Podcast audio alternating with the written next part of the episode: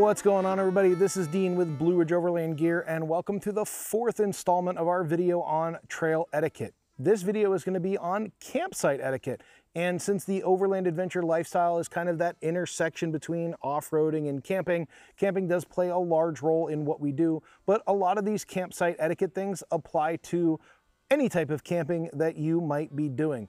And the first one that I'm going to talk about is group size. Just like with traveling in a convoy, like we mentioned in the last video, you want to keep your group camping size small because you want to mitigate and limit the impact of the campsites. And that plays a role in the dispersed and primitive campsites that we like to enjoy. Now, there is a very big difference between dispersed camping and primitive camping. All dispersed camping is primitive, but not all primitive camping is dispersed. I'll say that one more time.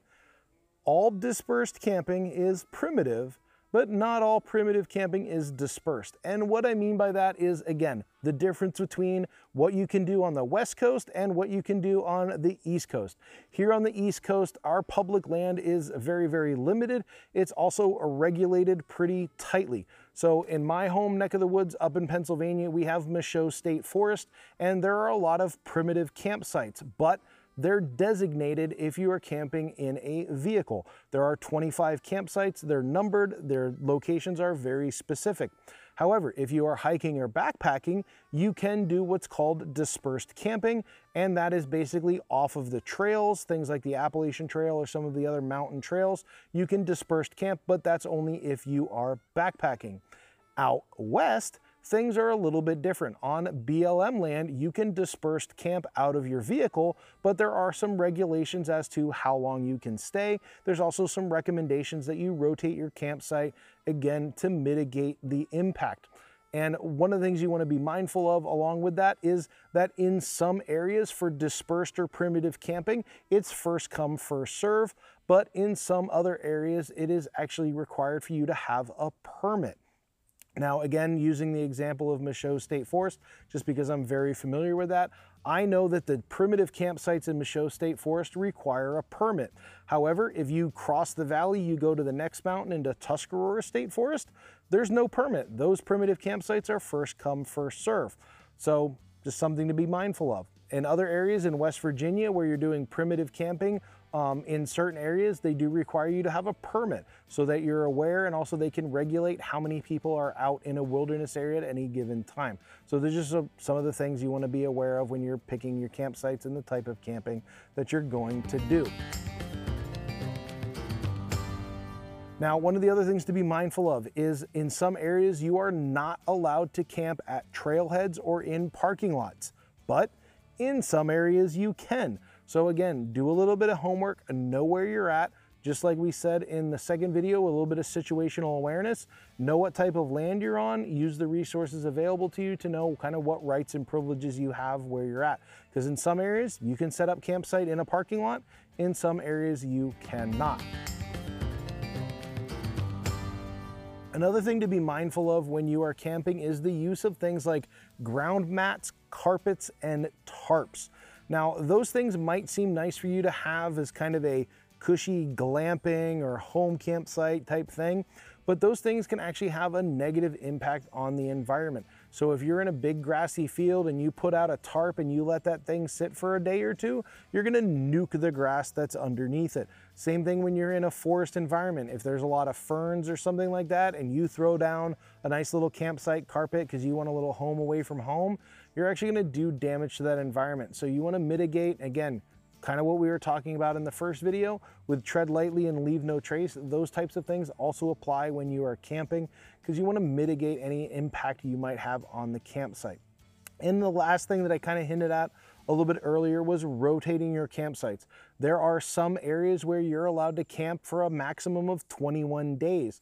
There are also some areas where they recommend or even require you to move your campsite every day. And again, that is to mitigate the impact um, of your vehicle and your campsite, your tent, those sorts of things.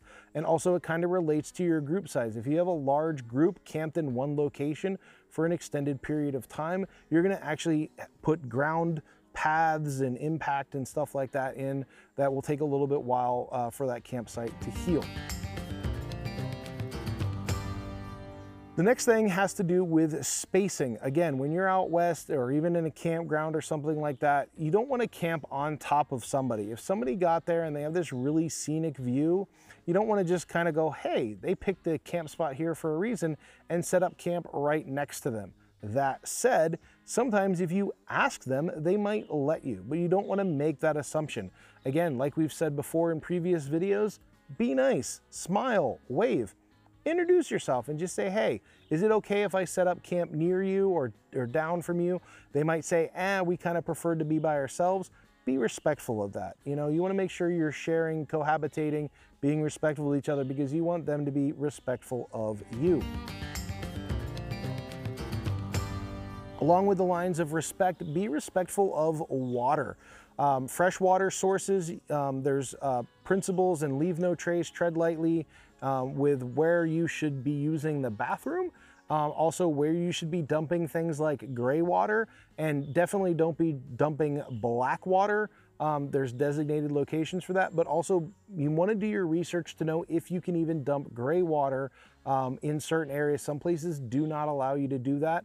Um, also, you want to make sure that that water doesn't have food waste or anything that might attract animals because the last thing you want to do is have a really cool campsite, then dump out dirty water from washing your dishes, and that's just going to attract animals and make the next uh, group that camps there a little bit more unpleasant for them. Along with that, you want to mitigate noise. Like we said in previous videos, things like vehicle noise, artificial noises like radios, or just being a loud, rambunctious group has a negative impact on wildlife and can also have a negative impact on other campers and other people that are recreating in the outdoors. And so you want to kind of be respectful of that. A lot of people go to the outdoors to get away from those artificial noises and they want to hear the natural noises um, or the lack of noise uh, where they're at.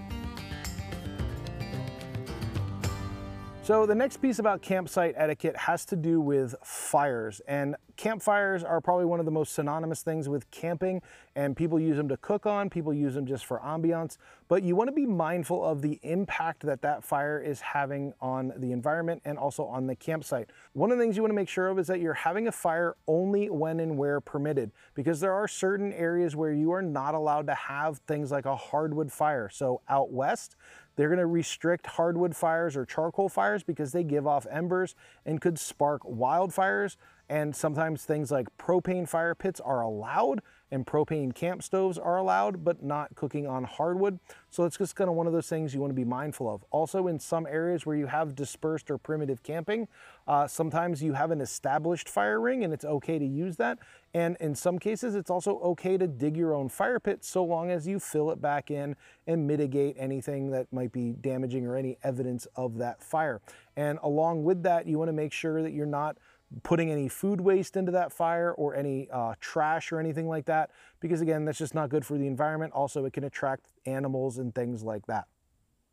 One of the other things to be mindful of with campfires is campfire wood. If you are allowed to have a wood fire, one of the things you want to make sure of is that you are not transporting firewood from one campsite to another campsite because you can actually transport organisms, you can transport pests, invasive species, those sorts of things. So you never want to transport uh, campfire wood from one location to another. Now, speaking of campfire wood, one of the things that you want to be mindful of is are what are the rules regarding gleaning firewood in your area?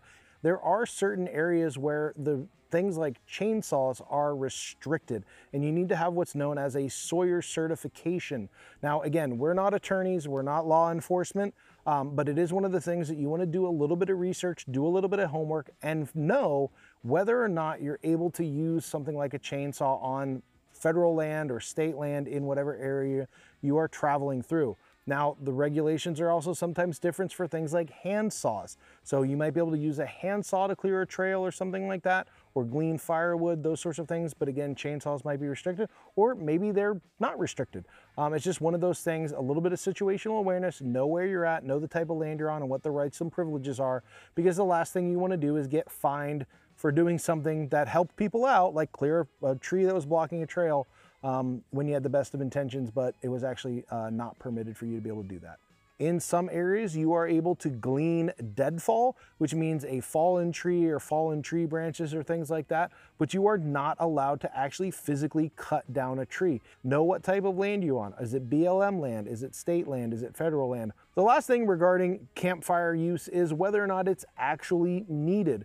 Um, I know a lot of people enjoy having a campfire, but you want to kind of ask yourself, is this campfire for cooking or is this just really for ambiance? And depending on what you're doing, you may want to mitigate the size or the impact that that fire is having based on the type of fire and the reason you're having that fire. Is it for cooking or is it just for fun? It's just something to be mindful of. So uh, the last thing that we're gonna end on here on campsite etiquette is kind of the age old principle of leaving it better than you found it. And the kind of the corollary to this is pack out what you pack in. I'm sure all of us have those horror stories of coming up on a campsite that's been trashed or something like that.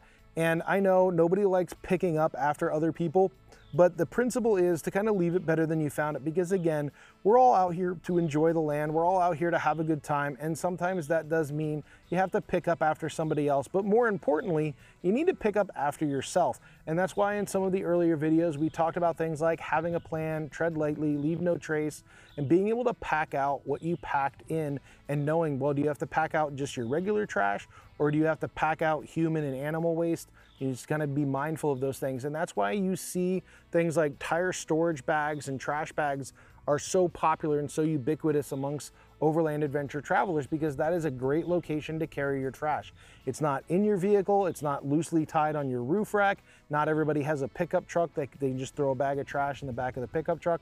Um, but again, having some sort of bag on the outside of your vehicle attached to your spare tire or your ladder or your bumper or your tailgate or something like that is a great way for you to be able to pick up other people's trash, pick up your own trash, pack it out, uh, which you packed in, um, and ultimately leave it better than you found it. So, like I said, my name is Dean. This has been a segment by Blue Ridge Overland Gear on trail etiquette, and I hope you enjoyed this. If you have any other questions or comments, you can drop them down below. Make sure to like and subscribe.